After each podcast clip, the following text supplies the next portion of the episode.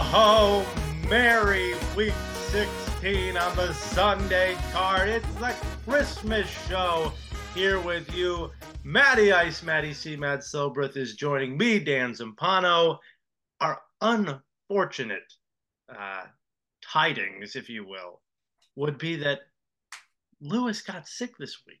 So he is not on the pod. Lemon Pepper Louie, wish him the best. We wish him a great holiday but we got to trudge forward. And Matt, this week is week 16. We got games Thursday, Saturday, Sunday, Monday. We have games all week. I was really hoping that Lou was going to be here to discuss the NFL takeover of, of Christmas Day NBA stuff. I mean, I was really hoping for that, but we'll have to discuss it next week.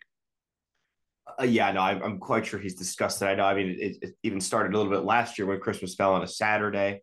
Uh, and then the NFL is is able to, as soon as it's close to Sunday, they're going to find a way to get some games on on Christmas Day and Christmas mm-hmm. Eve, and they're always going to work it in and steal. But it does prove that the NFL is still king, as you as you always say, Danny. And you know, as much as uh, I like to watch a little basketball on Christmas, I'm much happier to have football on.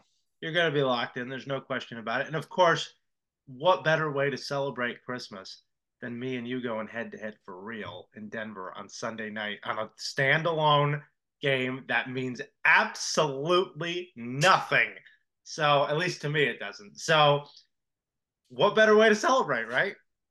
Yeah, absolutely. Can't wait to um, be drinking the eggnog uh, at that point of the evening, sitting down by the fire and watching this absolute trash heap of a game.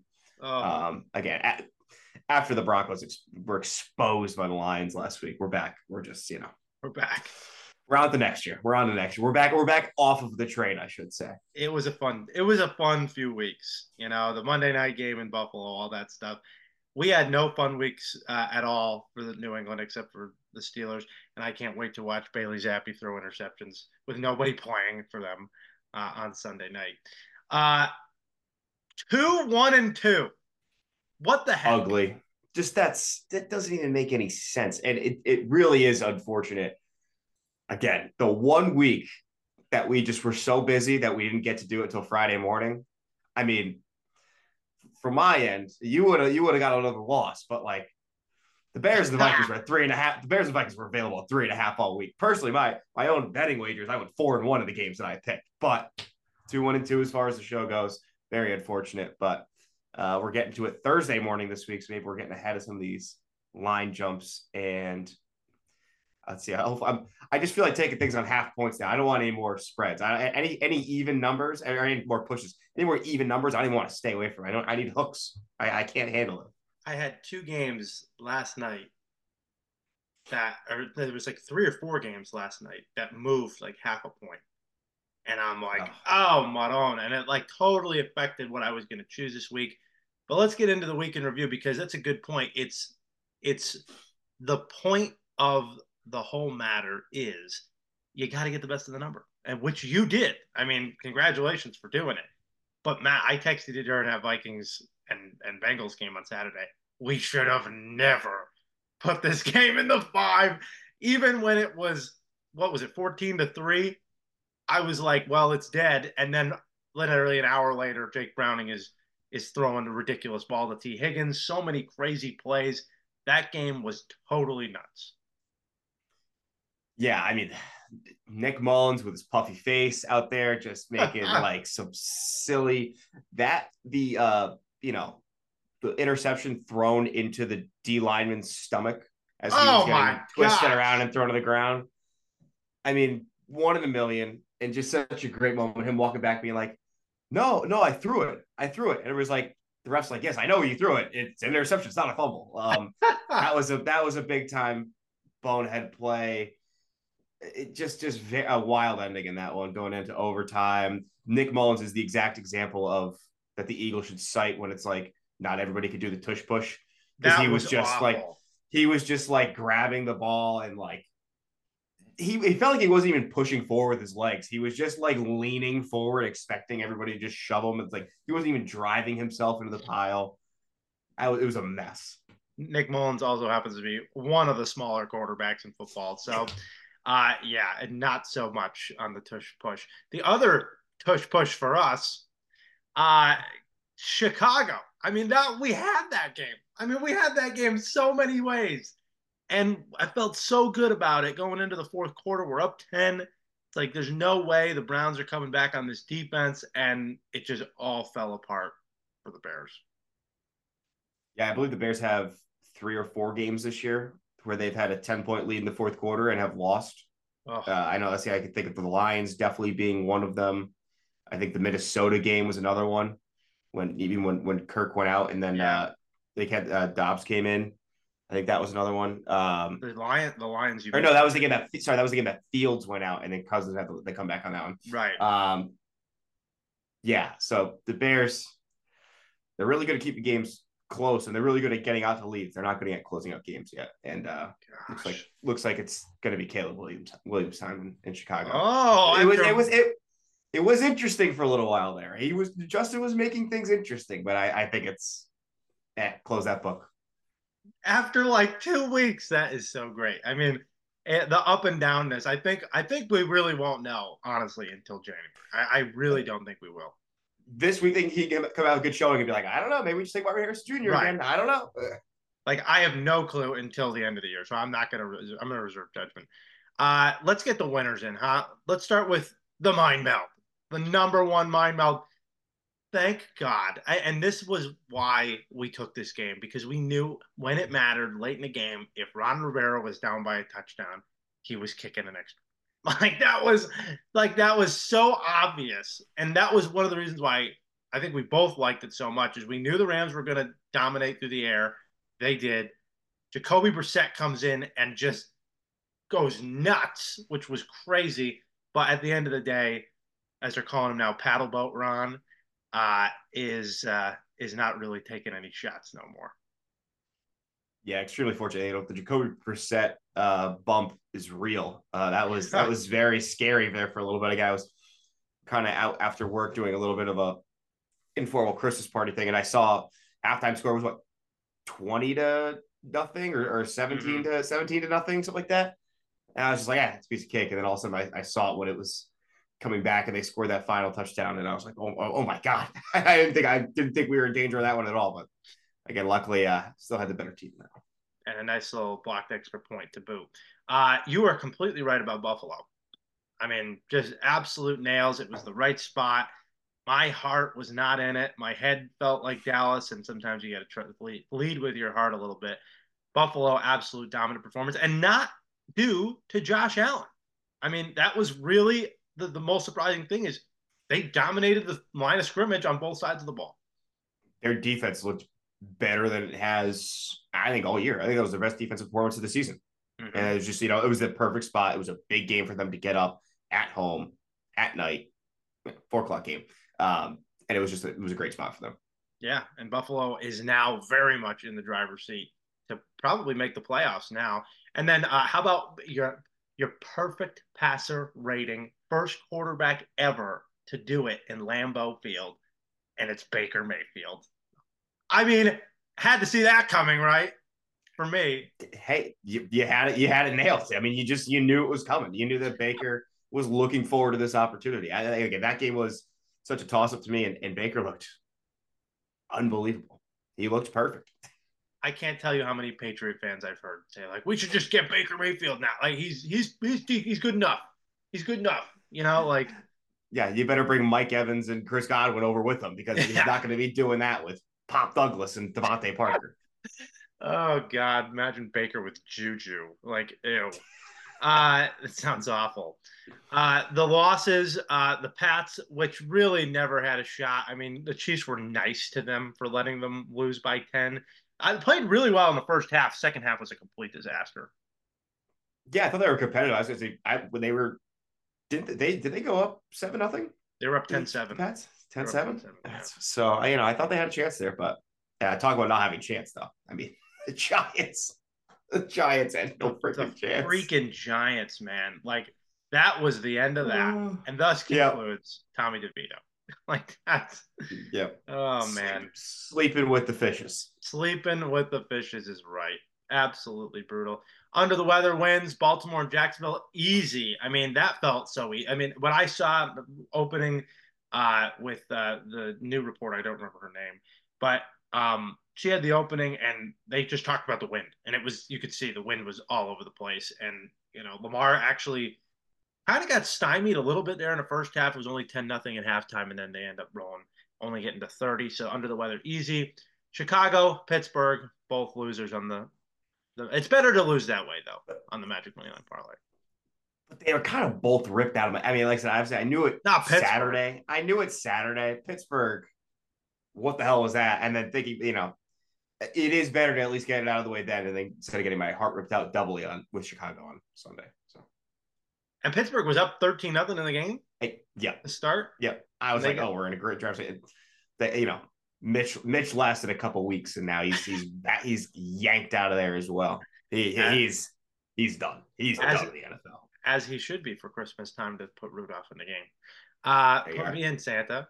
Uh, I love it. I love it. Bet the narrative also a loser with uh, Dallas as Lou really uh, again when Lou's not here to defend himself, I'm I I have nothing no qualms about it. So uh, that puts the records 33, 41, and 5 for me. So uh, improving a little bit. Matt also getting that 52%, 38, 35, and 6. Like to see that. That's a good one and Lewis 7 11 and 1 on the bet the narrative. Under the weather goes to 11 and 4.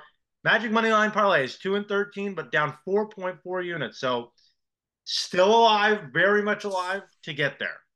Striking distance. We're still in striking distance. Absolutely. So let's get it this week. Matt, with the better record, we tied again. So pick or punt. I am going to go first because Um, my Merry my fifth my fifth pick. Yes, in, in the spirit of giving, I will be taking. Uh, this game, I just I'm ex- I'm I'm excited to be back on this team, Dan, because there's been a team that we have had to stay away from just because Mhm. I there was a quarterback that I could not tolerate. There was just a quarterback that I couldn't get behind. But crack open a Heinicke for the holidays and Oh, give no. me the Atlanta Falcons minus one going against the Indianapolis Colts, who is, by the way, my favorite team to fade as of recent weeks. I didn't go against them on the spread last week, but again, had Pittsburgh in the money line parlay. Fatal mistake in that. Again, going against Colts at home. Shane Steichen, a very good head coach. But in that game last week against Pittsburgh, they took some bumps and some bruises, the Colts did. Uh, I believe they are going to be without Michael Pittman and without Zach Moss in this game. Mm. Uh, basically, they're, they're two best offensive weapons. Uh, I mean, you've got a couple guys receiver, you know, Alec Pierce a field stretcher. I don't know if he's going to be able to be that possession receiver that Michael Pittman is, helps them move the change, as well as Zach Moss, who's really been their best guy. Trey Sermon is not a running back that I would like getting full boatload of carries. He Mm. was a running back that didn't work out in San Francisco, where they make every running back be able to Yeah. work out, and he couldn't get on the field there. So Philly too, same thing. Exactly. I mean, two teams that it's like we got anybody can run the ball here, and he couldn't do it. So I don't think he's going to be able to do it for the Colts. Uh, Minshew, uh, we've talked about it, has some. I've talked about it at nauseam. he has just massive turnover regression coming with, you know, he has an extremely high turnover worthy play rate this year that have not turned into turnovers. Um, and I think this Atlanta team, you're going to get a really good look out of them coming back home after losing an embarrassing game. Again, this is this is another one too. People just saw them lose to Carolina, Mhm. so counting them out totally. Uh, but they got a couple guys uh, back on the defensive line. I believe Gary didn't play last week, and he's supposed to be back this week. Uh, another couple players there that I think are going to be able to stop the run of the Colts, which is going to be what they try and lean on without Pittman in this game. Uh, and I think that you're going to get a very hungry Atlanta team at home versus a Colts team that is not good going away. Um, and I think that again, talking about Heinicke making this switch over from Ridder, who just can't throw the ball at all unless he's playing. Who, who trying to who was it they played a couple weeks ago? He's Mm. had like two 300 yard games. yeah, I against, remember. I uh, can't remember uh, who it was. I'm trying to remember who it is. Either he- he's had two his two best pass performances been against one team this year. Um, so it's somebody else in the division. Um, but you could throw out the Colts, and I think this is why this is a huge, huge change to Heinicke here is that he can actually get the ball downfield and get the ball into these receivers' hands. Um, and as much as the Colts have been lucky with their their winning, Atlanta has been extremely unlucky. They are one in five in games decided by less than five points this year. Uh, and a lot of those have come on like two or three have come on like last second plays or field goals um, in those games. So I think that they've kind of been getting as unlucky as the Colts have been getting lucky. So uh, combine that together gives me Atlanta minus one at home against the Colts. Yeah, that's pretty ugly. Um, but I it's do. Uh, but the, it, you know what though? That is a on brand. That that's like right up your alley. And if we were like picking games, like if me and you were trying to guess which games we're picking, that probably would have been number one on my list because you love betting on the Falcons and this year you have been anti-Colts since the offseason. So I, I think that that is. I love betting on the Falcons when Des Ridder's not playing. Yeah, I mean that, that is true. Dead, that's a dead given too. I, I, I love Heinicke. Like give me as soon as Heinicke do. comes in the game. Yeah, you because you don't know. I mean, you're going to get a gunslinging performance. That's what you're going to get yep. from Heinicke. Yep. So it's kind of like betting on Nick Mullens last week. Heinicke's your Nick Mullens this week.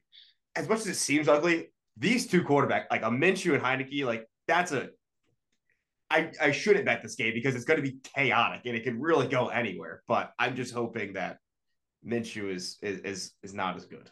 That's one of those week two college football games. Old Dominion goes up to Washington State and plays. Like that's this is what I'm feeling from this game. Uh, that game I think is ugly. I'm not gonna want to watch it, but Matt, I, I I am going ugly. I am going really ugly. Uh, you know, Matt, the Grinch will be out to steal people's presents and their money that pay to actually go to this game. But like the Grinch, the Jets will return the presents with a win. I'm going to take the Jets at home against the Commanders in the quintessential Christmas game that you have to watch this week.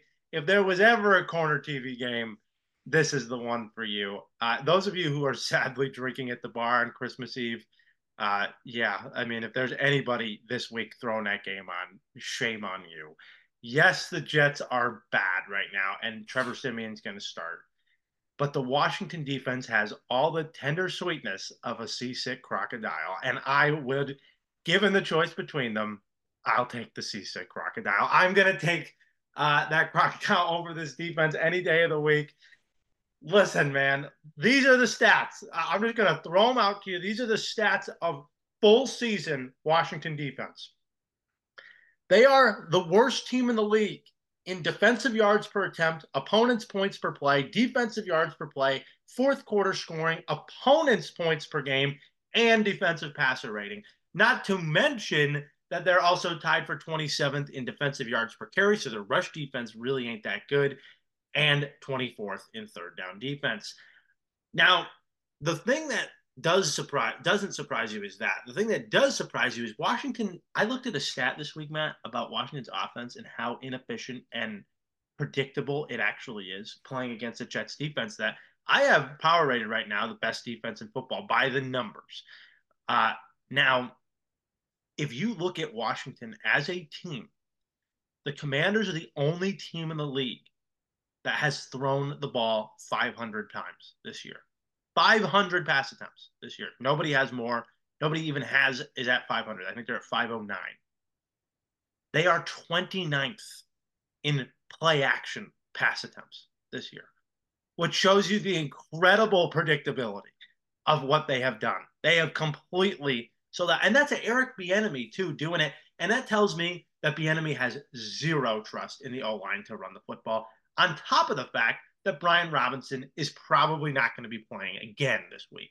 So they're going to have to pass protect as the 25th ranked pressure rate allowed team against the second best pressure rate team in the league. Good luck. That's all I'm going to say. The Jets also have played the sixth toughest schedule in football. Washington has done all this defensive debauchery playing the 22nd ranked schedule in football. I mean, it's ridiculous. They've played bad teams and done this, bad quarterbacks and done this. So if Trevor Siemian is starting, look, I don't know how much the Jets are going to score in this game, but I'm not sure in what world Washington is scoring here. So I'll take the Jets, second straight road game for the Commanders. And teams, after getting shut out since 2015, are 30, 13, and 3 against the spread. That's 70%. Dump this game to Crumpet. Give me the Jets minus three. Boy, oh boy, that's it that's, was a tough week. That's spoiled eggnog right there. That's what that is. That is gonna be tough to swallow. But again, you're on the right. You cannot. I don't know how anybody could talk themselves into the Commanders right now. They are. I mean, they're a team that's quit. Awful. Ron Rivera is just they're. He's getting like the veteran benefit of the doubt, like the senior benefit of the doubt that he's gets gets to play the year out. But like as I said, the decision making at the end of the game last week clearly shows he does not care to win any of these games. He doesn't give a damn to actually try and win. So I, I, I think he got it. I think he got it going. The Jets. Think, you think you, you gotta if you gotta pick one, you know. Yeah. Uh, the Jets are the seasick crocodile. Yeah, they're no question. But you know, it's better than the Commanders. So I, also Sam Howell is going to start. So just shows you like Jacoby Brissett went in and balled out in that game, and Rivera has no is is no will to start him. You know, he's just going to start Sam Howell. So number four. Number four here. Well, this is this is just how we like to play the NFL. As much as I was going against this team, this game right here, as much as last week might have been a, a, a, a game to see who is more real, this is a game to see who's the biggest fraud. Mm. Cowboys in Miami. Yeah, this is the fraud ball of all fraud balls. And the Fins are the frauds in this one. I'll give you the wow. Cowboys plus one and a half here, going down to Miami. Uh, we just like to, you know, this is how we seesaw the league. This is how we teeter totter our way through the league. I think that Cowboys game last week against the Bills, you saw the Bills, obviously, like I said, it wasn't really the passing attack that got it done against the Cowboys. It was the running game. Uh, the Bills' offensive line dominated that game, and they dominated on the other side of the line of scrimmage. I don't know if Miami can replicate that dominant rushing attack on, on the, the Cowboys this week. Uh, they have explosive plays. They're really good explosive plays, but I don't know if they're going to be able to grind it out, control the clock kind of game, especially with they've had some offensive line injuries coming up over the past couple of weeks. I believe their left left tackle Armstead is out still uh, or potentially missing this mm-hmm. game. Um, a couple other injuries across that line. And I, I think that was really it. The, the, Bills just kind of time of possession dominated the Cowboys in that game. Um, and their defense is not nearly as good as the Bills. And the Bills' defense has been elevating, elevating, elevating. Um, and I just don't think Miami, any good offense that they have played this year, they have played the weakest schedule of mm-hmm. offenses in the NFL this season. And anytime they've gone against anybody real, like Buffalo themselves uh, or Philadelphia, they move the ball up and down the field on them. And this Dallas offense, as much as they struggled last week, I think is very much still an elite offense and is going to be able to move the ball on Miami. Uh, I don't have a ton of notes on this game. I just think that this is exact kind of way to teeter totter our way through the league. We have constantly said all year Miami is not real until they beat a real team, and they still have not done it. It's week 16. Mm. They're still frauds. They've just had to play a really easy schedule the past few weeks. We love betting them. They've been double digit dogs how many times this year because they're playing trash opponents. Give me Dallas in this game. Plus one and a half. So the problem I have with what you say on this game is that all the things that you say that apply to Miami also kind of apply to the Cowboys. I know the Cowboys have a win over the Eagles. Um, that's the one game, but they mm-hmm. have also gotten shellacked by good teams. Um, Buffalo, the Eagles earlier, San Francisco. Not, uh, you know, I mean that, that's happened, and and you've talked about the bad schedules. Uh, Miami's played the 32nd ranked schedule in the league. They're played the worst schedule in football. Dallas played the 29th ranked. So that's that. I mean, it's, it's a fraud bowl, Dan. It's, it's such a fraud bowl. I made the number uh, Miami minus two. Miami minus two was a number for me. So I, I, I got nothing on this game. I'm sitting back. I'm watching it. Weather. Ty- Tyreek, I, Tyreek's probably going to play, but he's clearly banged up. He's clearly, clearly banged up. Missed last game. So. Mm-hmm. Yeah, I don't know. I have no idea who's going to win that game. Honestly, I'm in the dark with that one. Okay, it's a good it's a good one to watch on getting ready for getting ready for Oh, yeah. dinner on Christmas Eve. Oh yeah. You know, I'm not Italian, but I'm sure the seven fishes are going to be getting Seven fishes. Yeah, I was gonna say. seven peeling fishes. shrimp watching this game. You know, That's- seven that- fishes. We're we're eating dolphin this week. My Don't get don't get me canceled for that. this is one of the this is one of the fishes. Uh, that's my job this year. My Lebanese sister-in-law has decided to give us all like uh, jobs for dinner this year, so my parents don't do the whole thing, and my job is to peel the shrimp. So that's what I'll be. I'll be peeling shrimp and going squish the fish, Dallas. Uh, that's what I'll be doing. Uh, okay, well, it's the holiday season, as you mentioned, and sometimes you know you got to know when to get off a train. You know you got to know when to get off a train and hop on the sleigh right? You got to hop on the sleigh. You got to sell high you got to buy low and you got to get guidance you know when you're when you're driving the sleigh right? You know and the one that guides the sleigh is none other than Rudolph. Give me the Steelers plus two at home against the Bengals. We are done with the jungle. I can't do it anymore after that push. We've we've maximized out the Jake Browning effect, and it's time to buy low on the Steelers. We've lost three in a row. I mean, this is the spot to do it. Pittsburgh just literally weeks ago ran down the throats of the Bengals rush defense just a few weeks ago. I mean, it was a joke. That was they. Was the first game in a year and a half that they had 400 yards of offense. It was something like that just a few weeks ago. It's the one game that Browning did not play well in. And Cincinnati has two major injuries. Ja'Marr Chase is probably not playing, and DJ Reader is out for this season, and that's a huge match, uh, huge loss for the Bengals. Warren and Harris should really run wild. Not only is Reader out, but even before Reader now is out, the Bengals are dead last in rush defense EPA in the league by a wide margin. So Rudolph is not that much big of a difference than Pickett, and he actually might be a, a small upgrade from MVP Mitch over there.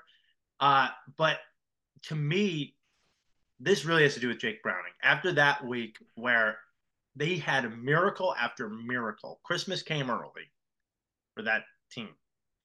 They needed a ton of luck to win that game.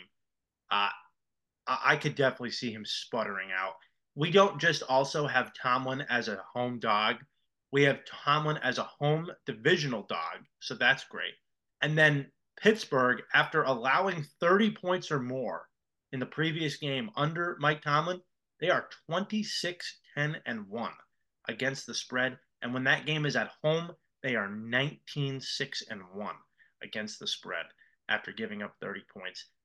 Got to do it, Matt. It's a Christmas tradition, and I know they give out coal in Pittsburgh, but that's a that's a holiday greeting in Western Pennsylvania. Give me the Steelers plus two at home. Yeah, you're you're right to call it. You got to get off the Browning trade eventually. You know, it's again, it, it- people are. I'm hearing now, um, Nick Foles coming in for Carson Wentz. Uh, you know, as far as a a narrative, of, oh, Joe Burrow goes down and and then Nick Foles, Jake Browning Oh, comes in and takes them all the way to the Super Bowl. I think we're getting a little putting the cart ahead of the horse. We're getting we're putting the sleigh ahead of Rudolph on that one. uh, if we want to stay with that, I I think that's a good call. It's a good uh, that's a good spot to take them. Um, number three pick here. This would this game would be higher. This game would be higher. I wanted to make it higher, and I was saying to Dan before this being Christmas night. This is a true Christmas gift for everybody Mm. because we get to watch us two Super Bowls this year. We get to watch the matchup of two Super Bowls Mm. because we get a Super Bowl preview on Monday night. Give me the Baltimore Ravens catching five going on the Mm. road to San Francisco. Um, I Mm. just wish we had more injury reports coming out in this game because that is really why I think that Baltimore is going to be able to keep this one close. Not only, are I mean, they're they're great. Uh, they're great as dogs. Uh, uh, sorry, the Ravens, John Harbaugh, historically fantastic as an underdog since 2018. The Ravens against the spread as an underdog, 19 and four. Lamar, 15 and one against the spread as a dog or a favorite of less than a field goal. Uh, and he's also going against an NFC team, and and the Ravens have been very dominant against NFC teams because they are a new look. Teams are not used to Lamar's speed. Uh, and the Niners are having some injuries on the on the defensive line. There is a chance that Armstead and Hargreaves missed this game. They they both were injured or, or didn't play last week against the Cardinals. Yeah. And the Cardinals had eight yards per attempt last week. This is again, this is a team in San Francisco that, as much as they added some edge rushers, uh, you know, they don't have a lot of depth at a lot of their positions, and that's why when they had their struggles earlier in the year, it's because they had a couple injuries and they don't have as many guys to come in and fill in. They also are missing quarterback Deommodore Lenoir, uh, who was one of those guys who started playing more when they were having their struggles. They took out Oliver, uh, I believe it's the other cornerback that they took out who was playing poorly. Lenoir came in, and now I think they are going to have to go back to Oliver. And then that was where their secondary was having some struggles. So uh, I wish I just knew if those guys were playing because I think that's going to make a huge difference in this game. It's sitting in that dead area right now of five. It's been kind of five and a half, five all week. I don't think it gets to six at all. Um, but I do think that as you see injury reports come out, if those guys are going to miss, this line is going to go down. I think this line is going to close a lot closer to Ravens minus four, maybe three and a half. Mm. So hmm. I do think getting five right now, as much as kind of a dead area number, this feels like a game that's going to be a field goal game. Uh, just two absolutely stacked teams, two head to toe teams, and then I just think it's uh, we're get, able to sell the top of the market again a little bit on San Francisco because everybody is just thinking they're running through everybody. It is true when they have everybody healthy, when they when they've got when they've got Deebo and Trent Williams, they're basically un, they're undefeated. The only couple games they lost is when they didn't have those two guys. Um, but they are absolutely dominating. It has been interesting though. Some uh, one of these guys that I listened to highlighted that the AFC has dominated the NFC in interleague play this year, and it might just be you know we were kind of talking about that. You know, obviously we just saw last week Buffalo dominates the Cowboys. Uh, so a couple other instances this year. So hoping that trend sticks through. I hope the AFC is just a better, more battle test, uh, battle tested division uh, conference. And uh, again, in a Super Bowl preview, I think five too many points. Give me the Ravens. See, I feel like the 49ers have been at the top of the market for weeks. Like, you know, yeah. I mean, it, yeah. it, it feels like ever since they beat the Eagles, they've been at the top of the market, you know, and even then, like they were favored in that game on the road. Like there was no, there was, it felt like that's really, I mean, this is a hard one. That, that's a hard game to, to step in front of that train because you look at the five and you're like, oh, the Ravens are getting five points. Like the Ravens are really good, but like that that to me feels very very fishy. Yeah. No, but no, no. And trust me, you don't want to get in front of the train right now. But yeah, we're gonna do it. We're gonna step into it, and hopefully, right. uh, hopefully, a conductor slams in the brakes. the Polar Express uh, of the 49ers. I'm missing some gimme. Uh, it's too early. I'm missing some very gimme uh, Christmas movie you know references as my brain still struggles and still buffering. We we normally do this at night, so I'm trying to give you the benefit of the doubt. Golly. Hey Matt, uh, you remember a couple weeks ago in that 49ers Eagle game where Big Dom like, you know, gotten Dre Greenlaw's face and on the sidelines, you know. Remember yeah, that? Big Dom, Italian American. Big Dom, Italian American. It's a lot of Italian Americans being popularized in the NFL this week.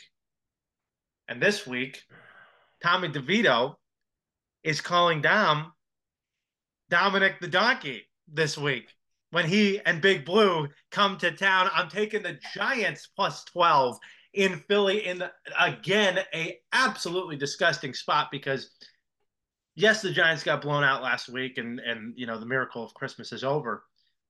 Philadelphia is just uh, hitting the skids. Three losses in a row. You got to think here. Oh yeah, they're gonna, you know, figure it out this week. They're gonna dominate a team that they always dominate, the Giants.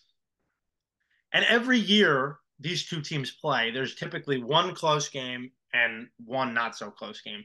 But I have a feeling that this one has all the trappings of a closer game than 12 points. I mean, we're talking about 12 points as a divisional dog.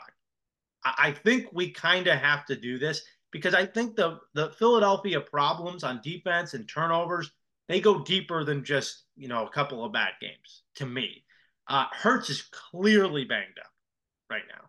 He was clearly sick again in Seattle, um, and that's caused him to, when pressured, fall off, make riskier downfield throws.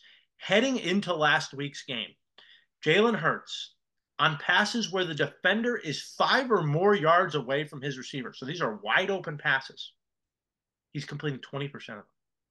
25th in football in wide open passes. Something is deeply disturbingly wrong about that. Philly's offense has completely collapsed. Remember last year how in the first half they would just dominate? They had they scored 20 points in the first half last year 10 times. They have not done that this year. They have yet to score 20 points in the first half. Their average points per game over the last 3 games prior to Monday night in the first half scoring 6.3 points per game in the first half prior to those three three games. I think it's a deeper issue. I really do. I think the design, the scheme, it's all wrong. And I think that the Giants have the defense to be able to exploit it.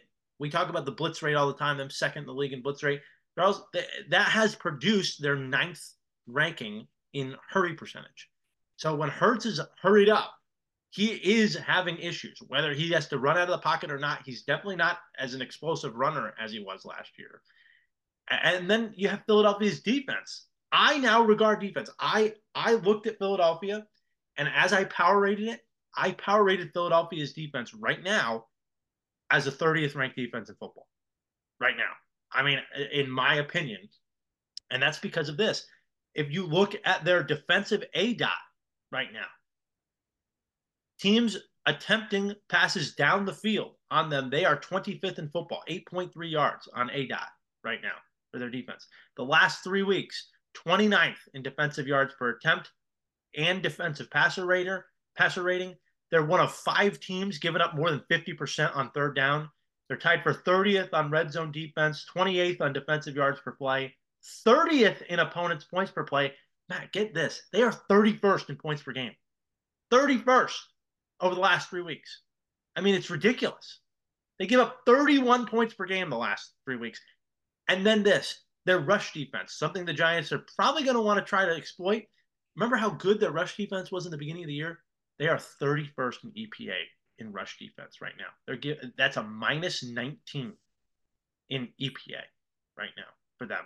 That, that's crazy. And they're giving up more passing first downs than anybody in football. The Eagles are giving up the most passing first downs. On top of that, I think Daboll knows Patricia well enough to be able to exploit him from their New England days. He's going to have a better plan. The Giants' rush defense, although it's not great, finally held an opponent under 120 yards rushing last week in the Saints. The last three weeks, they're sixth in defensive yards per attempt, fifth in rushing and red zone defense. And remember, the Giants are plus six in turnover differential. That's a top six market in the league.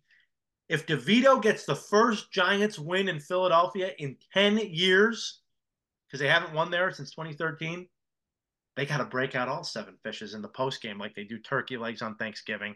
Give me the Giants plus 12.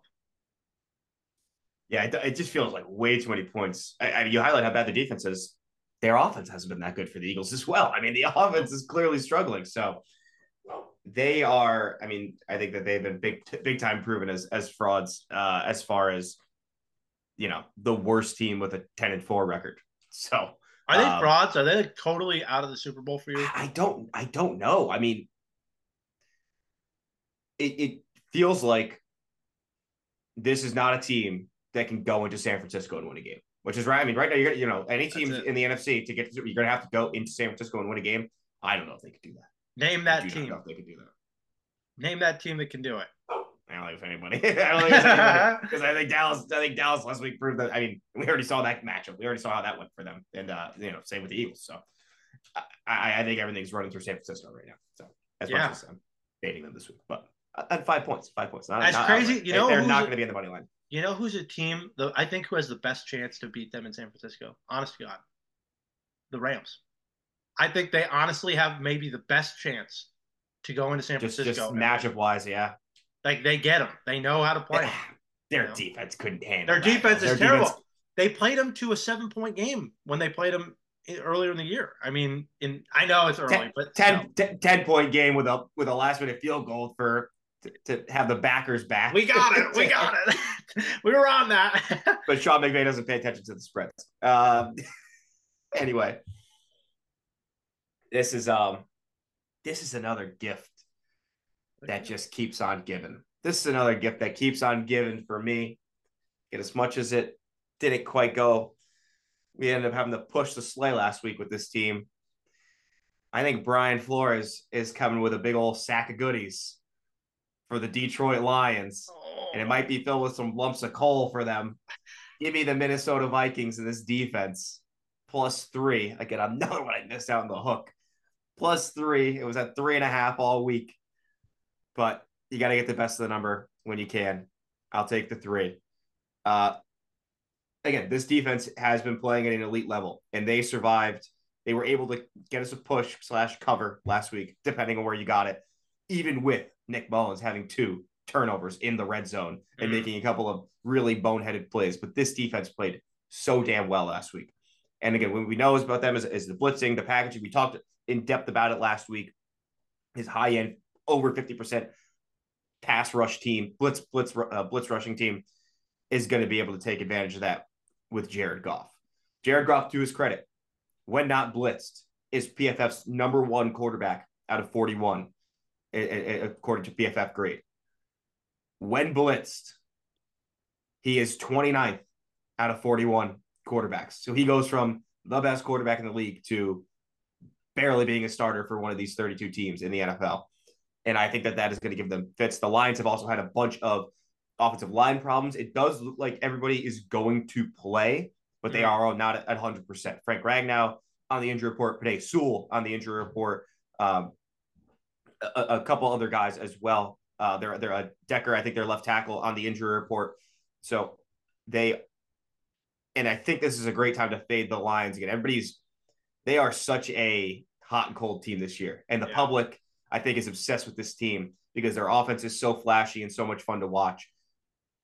But they beat up on a fraudulent Broncos team last week. I mean, they, they beat up on a team that was getting away with it for quite a while in the Broncos. And I don't think that that holds true here against this Minnesota team. Like I said, I think the blitzing is going to be able to take advantage. Um, and as well, again, the Lions defense looked good against Mullens, but uh, Ty Chandler had a really, really good running game last week. Yeah. And I think that that is going to again, that is a, a problem for the Lions is their, their, their rush defense hasn't been as good as what they were earlier in the year. Um, and defense. And then as far as the passing game, Jefferson's back. And I think that he is going to be able to take advantage of some spots. Jefferson, Hawkin, Hockenson, Hockenson yeah. is so good this year. a monster. He, yeah. he should be talked about as now with Andrews out. I mean, he's the best tight end in the league this year. Like Kelce's not having a good year. Hockenson is, is probably the number one. It's well, probably I mean, two guys in this game. I was, I was, or yeah, I'd say the two guys in this game, even Laporta, the rookie, is Laporta's had a good year. Yeah, phenomenal. I mean, those you, you named Kittle, that's probably the top three in the league. With Andrews out, obviously he was great when he was playing, but um, they were able to move the ball uh, again. Mullens and that offense were able to move the ball on the Bengals I think playing at home helps not only Mullens massively, I think it helps the defense a ton. They are going to get loud there in Minnesota, um, knowing that those blitzes are coming. They're going to speed up Goff. And as much as it's an indoor game for Goff, it's still a road game for him, uh, where, where he's not as good away from home. And, and again, I just think that this defense and this blitz, this blitzing defense is going to be able to cause some problems for them. Like 29th out of 41 qualifying quarterbacks for Goff.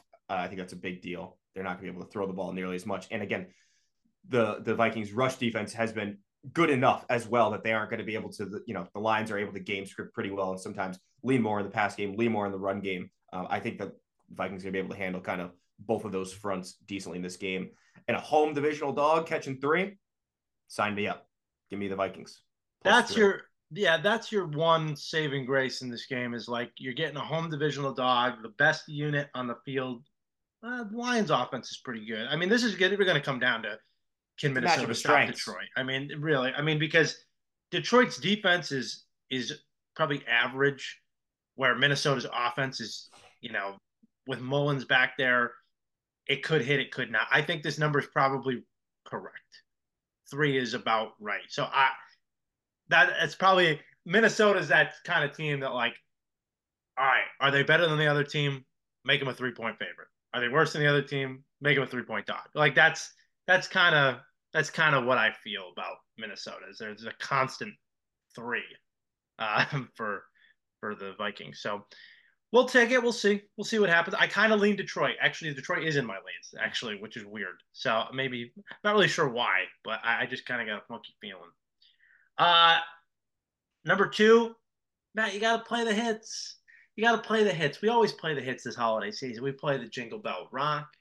We play the Rocking Around the Christmas Tree, right? You got a favorite song? Favorite hit song?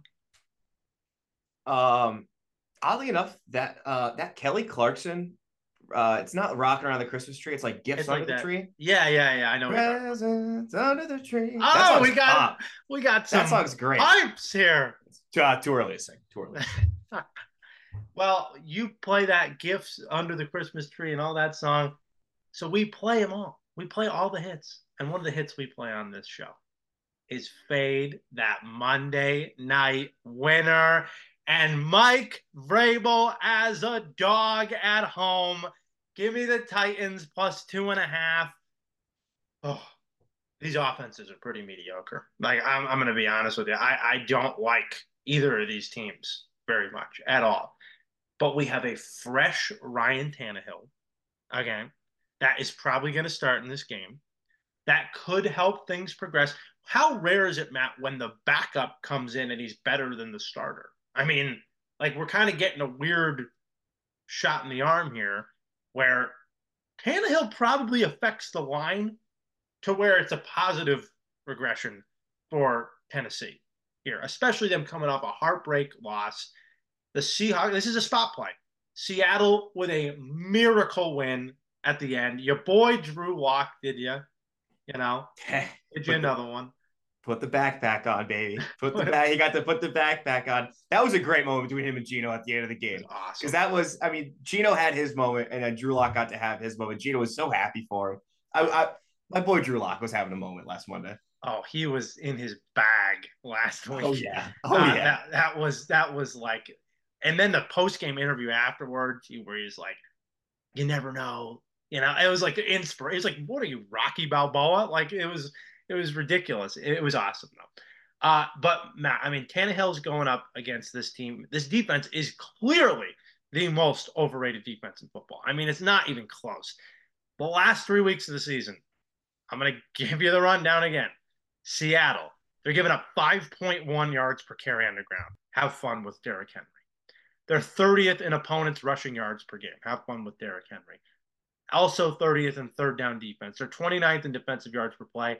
Last in time of possession, both last three weeks and for the entire year. Uh, and then they're also tied for 28th in opponents' punts per play. They still might not have Devon, Devon Witherspoon. They still might not have Jamal Adams playing this game. So they're missing guys. They're a terrible defense anyway. You look at their offense, they might be loaded with star power, but Matt, they have failed to score 17 points in four of the last five games. I mean, that's just a fact. They did it finally last week uh, against against Philly. But man, I mean, for a team that's got DK Metcalf that at any time can just pop off and be a lunatic, you know, and and, and completely unravel. Like they have a bunch of players like that on their team this year that are just like unraveler guys. That anything goes wrong, they just freak out, you know. And I think Vrabel can poke and prod some of those players where he's going to be like, look, like mess with these guys, you know. Like I said, it's a spot play. And Tennessee, the kicking game, my one of my favorites, the great folk hero Nick Folk, has made 96% of his field goals. He's in the top two in field goal percentage this year. Wh- Which is very un-Titans. Like usually, like Yes. the most da- like the worst kicking team in the NFL. Normally, So they're getting production from Nick Folk. If you get it to the 30, Nick Folk's going to make it. They've also covered four straight against NFC West opponents, Titans have. So I'm going to take them at home, plus two and a half, and play those hits. Jingle Bell Rock with Mike a little little West little West Coast Vrabel, huh? A little Vrabel, Yeah, Vrabel, Vrabel? Williams. Vrabel waves, right. I mean, he is like the West thinks they're the West. Like Vrabel knows. Vrabel's the West Coast. Like he gets down in the sand a little bit out in uh, out in La Jolla, out in La Jolla Beach down there. It's pretty nice. Yeah, this is. I agree. I think that people are gonna look like it's scary because Titans pass defense is bad, and that's exactly what the Seattle wants to do. So I, I think that's gonna scare a lot of people off, and it does worry me a little bit. But we might have more in this game later. We might have more. Okay. Okay. All right. How could we not? I like this. I like this. Go Mm, for it. you Number like- one. like we're going.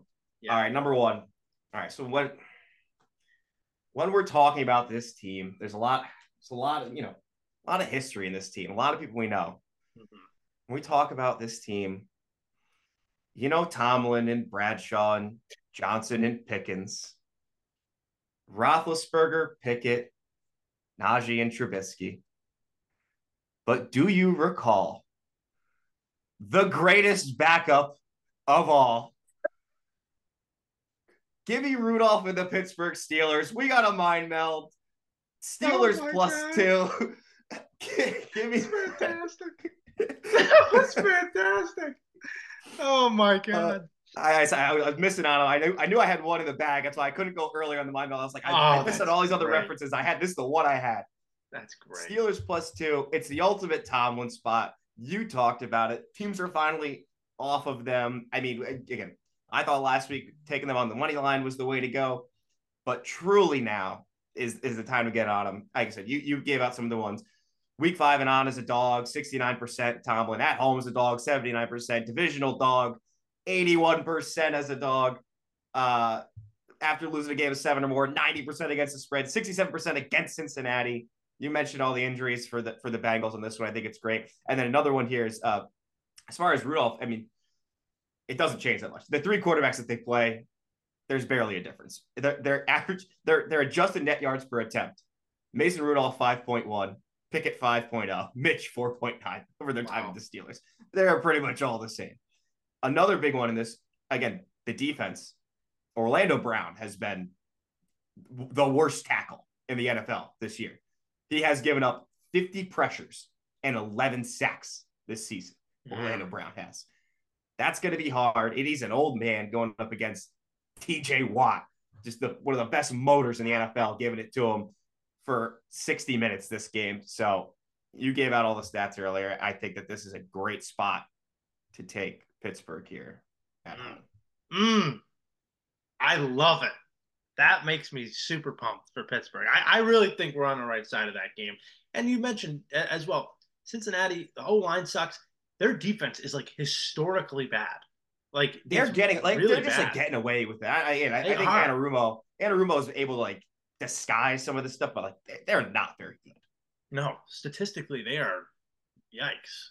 So hopefully they can get it done. I, I think right like kind of like the same game, type of game, 16-10 type of game for them is definitely possible, like like it was a couple weeks ago. Well, Matt, in in the spirit of the holidays, you go back home as I will, and you see many friends from yesteryear. You know, uh, we've decided to open up our house to anybody this year. Uh, I think on the 27th, so you're welcome to come down.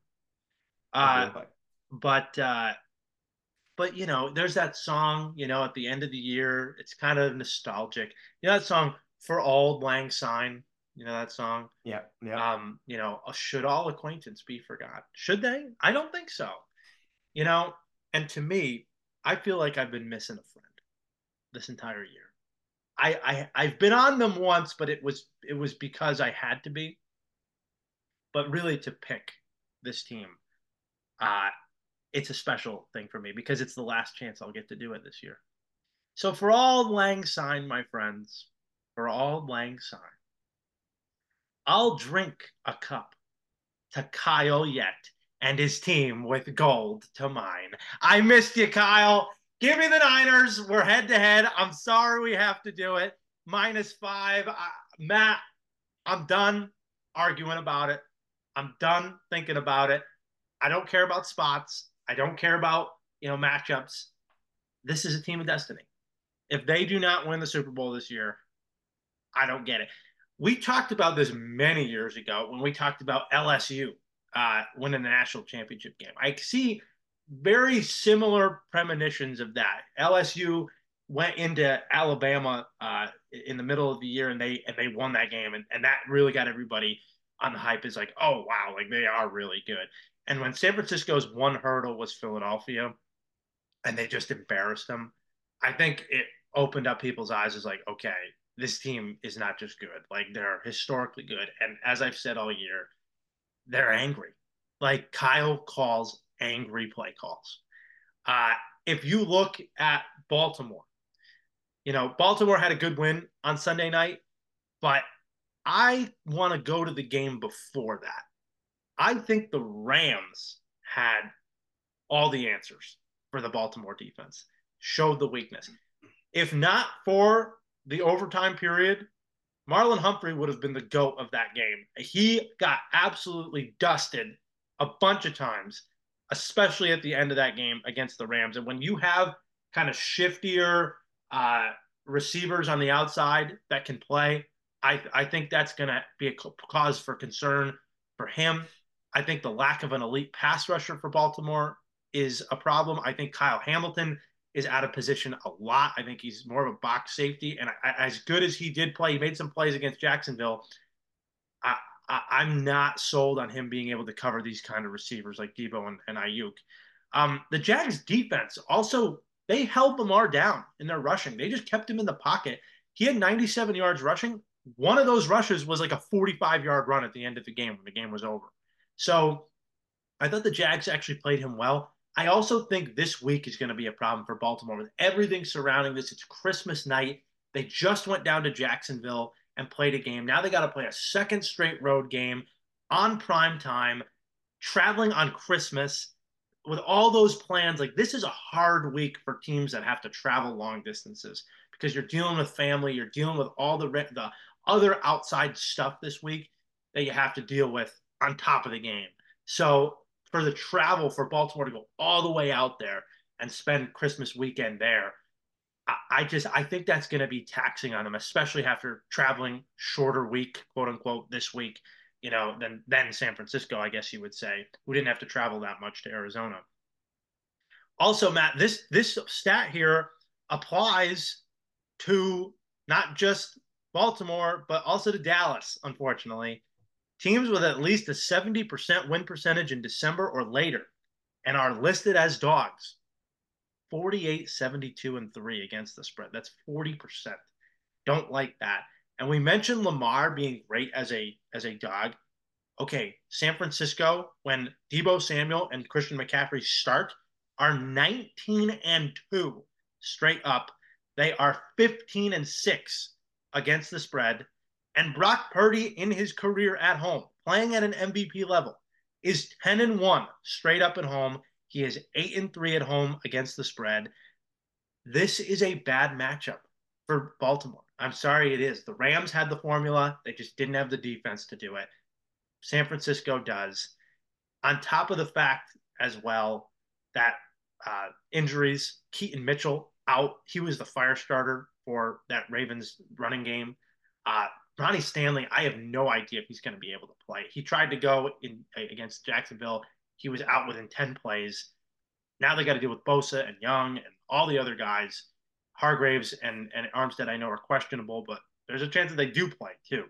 So uh, I just think this is a bad matchup for Baltimore. And San Francisco is going to really show us, knowing that they have Washington next week, real easy game. They got the Rams the last week of the game. Like this is their real last test.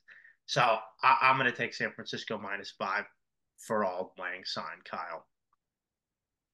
We're both, we're both playing a little secret Santa there with our number one pick, trying not to mm-hmm. give it away. Mm-hmm. I mean, you know, we're just we, we, pulled out that extra gift from the closet there. You know, I was yeah. I was pulling out some camaraderie. You're like, you know, here's a lump of coal, but you know, we're going head to head.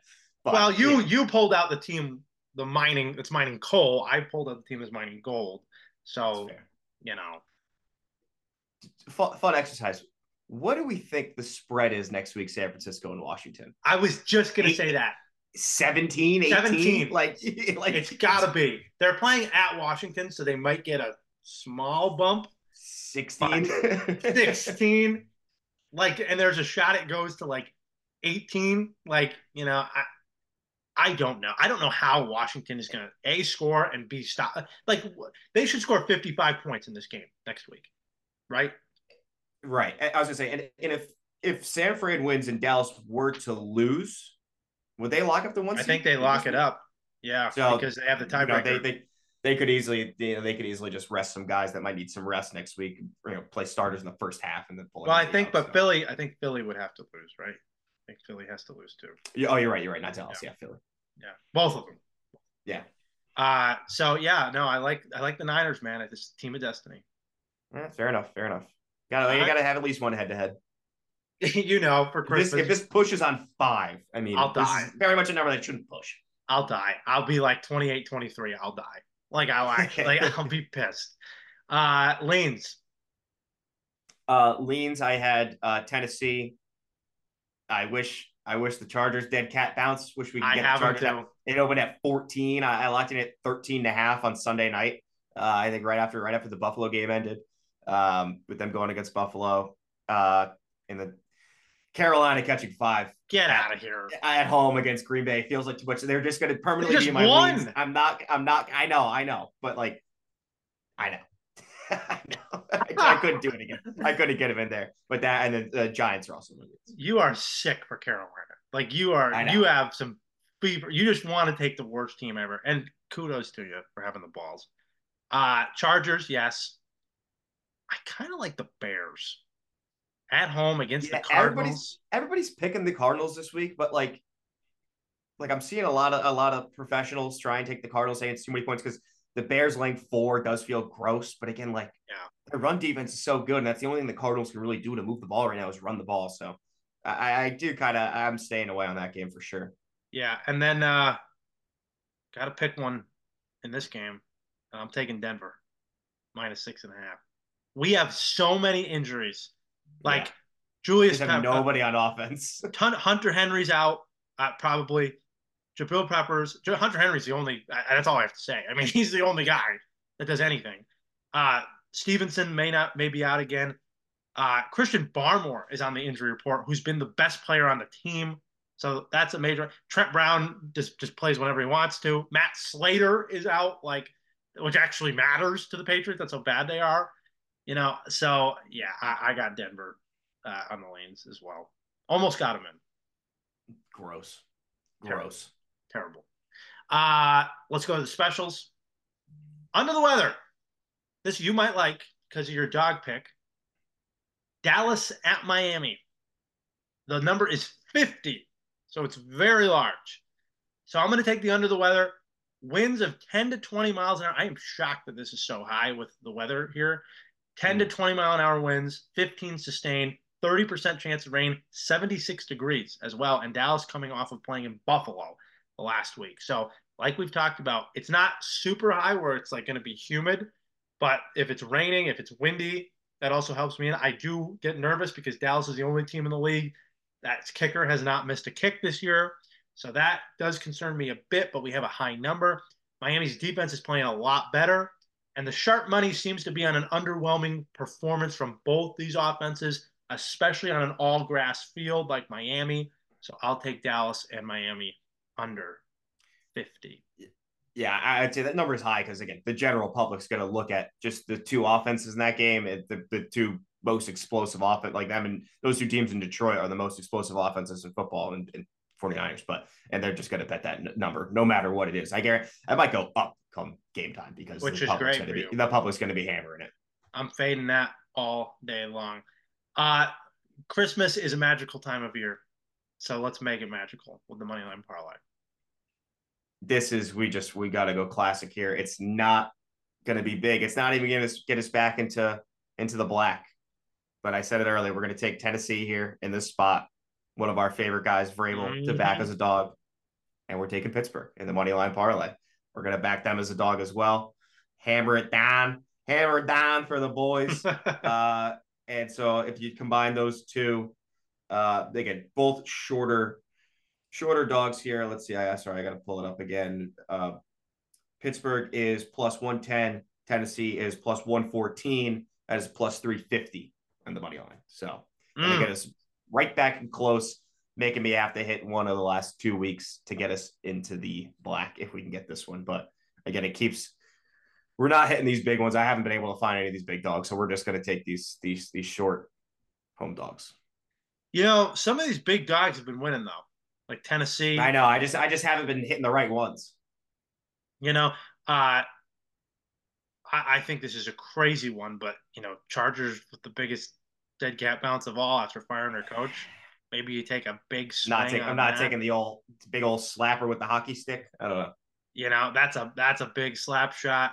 If you like Washington, I'm surprised you didn't go uh, Minnesota on this one. I just I don't know if I know plus three. Again, I I, I think that that's another. I, it feels like it's another game that's going to land on a field goal potentially or, or, or less than that. So Mhm. I, I do feel like Detroit has enough to maybe get the job done. But I I, I did think about going there.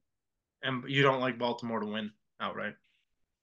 Too risky. Too risky not having the injury reports to know. Okay. Fair enough.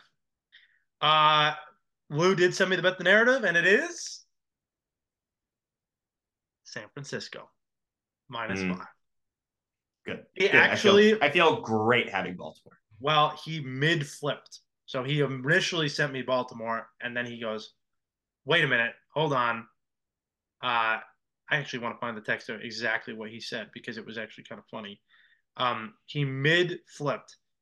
He said, "No, no, no. San Francisco is at home. Give me the Niners." So that was Yeah, look at it. Look where they're playing the game first, and then you know figure it out. yeah. That was pretty much it. So that was pretty funny. So San Francisco is the uh, is the bet the narrative this week minus five. Give me the rundown, Matt.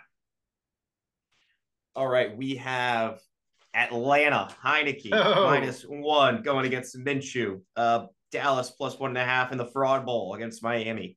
Baltimore going head to head with the boys on this show. Baltimore plus five. Minnesota can't quit them plus three. Uh, and Pittsburgh Tomlin's spot plus two. The Magic Money Line parlay is Pittsburgh and Tennessee. Mmm, yummy. Uh, two guys you want to go to war with, Vrabel and Tom. Yes. Uh, the Grinch will be out to steal people's money at MetLife Stadium. Give me the Jets minus three uh, against Washington. Uh, guide my slate tonight. Rudolph, Mason, Pittsburgh plus two in a mind meld. We're taking Feast of the Seven Fishes, Tommy DeVito plus 12 in Philadelphia. Uh, playing the hits with Tennessee plus two and a half. And for Auld Lang Syne, my old friend Kyle, take the Niners head to head, minus five on Monday night, Christmas time. He's here again.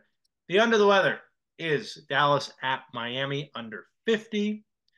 And the bet the narrative, mine 'em for gold, San Francisco minus five from the big man himself, Louis Perricone. Matt, what is the Christmas movie that you're watching this week? Have to watch it. Uh, I just, I say, I just started. We just started knocking some out over the past couple days. I had a couple days off, so I, I was watching some. I love Christmas Vacation. is still just Top. my favorite. It really is. It's so good. I mean, like I said, you got the you got your Home Alones, and you got, and then my favorite throwback, the best claymation, which I haven't watched yet because it's always hard to find. Santa Claus is coming to town. Yeah. Santa Claus is coming to town again. The the snow miser. Let's go throwback to a couple. Let's throw back to couple grind time. ago that's throwback to a while ago on this show is the the, the snow miser when I was like a, 42% season, it's just brutal. the worst, It's the worst I've ever been. Uh, but that's also my favorite. I know you're a big fan of uh, the prospector, right? What's his name? Corn- Yukon Cornelius. Cornel- Yukon Cornelius. Yeah. No, no, no, no, no, no, no, no. there's, there's gold, eh. silver, and gold. oh, there is. There's gold. Oh, I'm gonna Yeah. take the Niners. crap. Oh, I should have done that, man. Oh, because I knew Yukon Cornelius was right up your alley too. So it's the silver and gold. We had nobody. Nobody took the Raiders plus ten this week. Oh no. Oh, I can't do that. No way. No not, not after them scoring 63 points last week. I'm I'm almost tempted to The take big time fade. Yeah, big time fade spot. seriously. Oh my gosh. Uh Home Alone 2 is my is definitely my favorite. The Grinch, Elf. Uh Four Christmases. If you like rom com, that's my one of my favorites. Vince Vaughn, Reese Witherspoon. Great, Mm. Yes, that's a good one. really great movie. Swaddle that baby, woman. Uh four. Matty Ice, Matty C, Matt Silbreth. I am Dan Zampano. We wish Lewis a Merry Christmas uh, and hope he feels better. Matt, I wish you a Merry Christmas. It should be a really fun one. I'm hoping we'll get a chance to to link up a little bit, maybe hit the sim, and we'll see. Absolutely, Absolutely. absolutely. Been too long, my friend. For Auld Lang Syne to all of our friends. Next week is our last show of 2023. How weird is that? Very, very strange. But until we meet again, we'll see you next week for week 17 edition. Sunday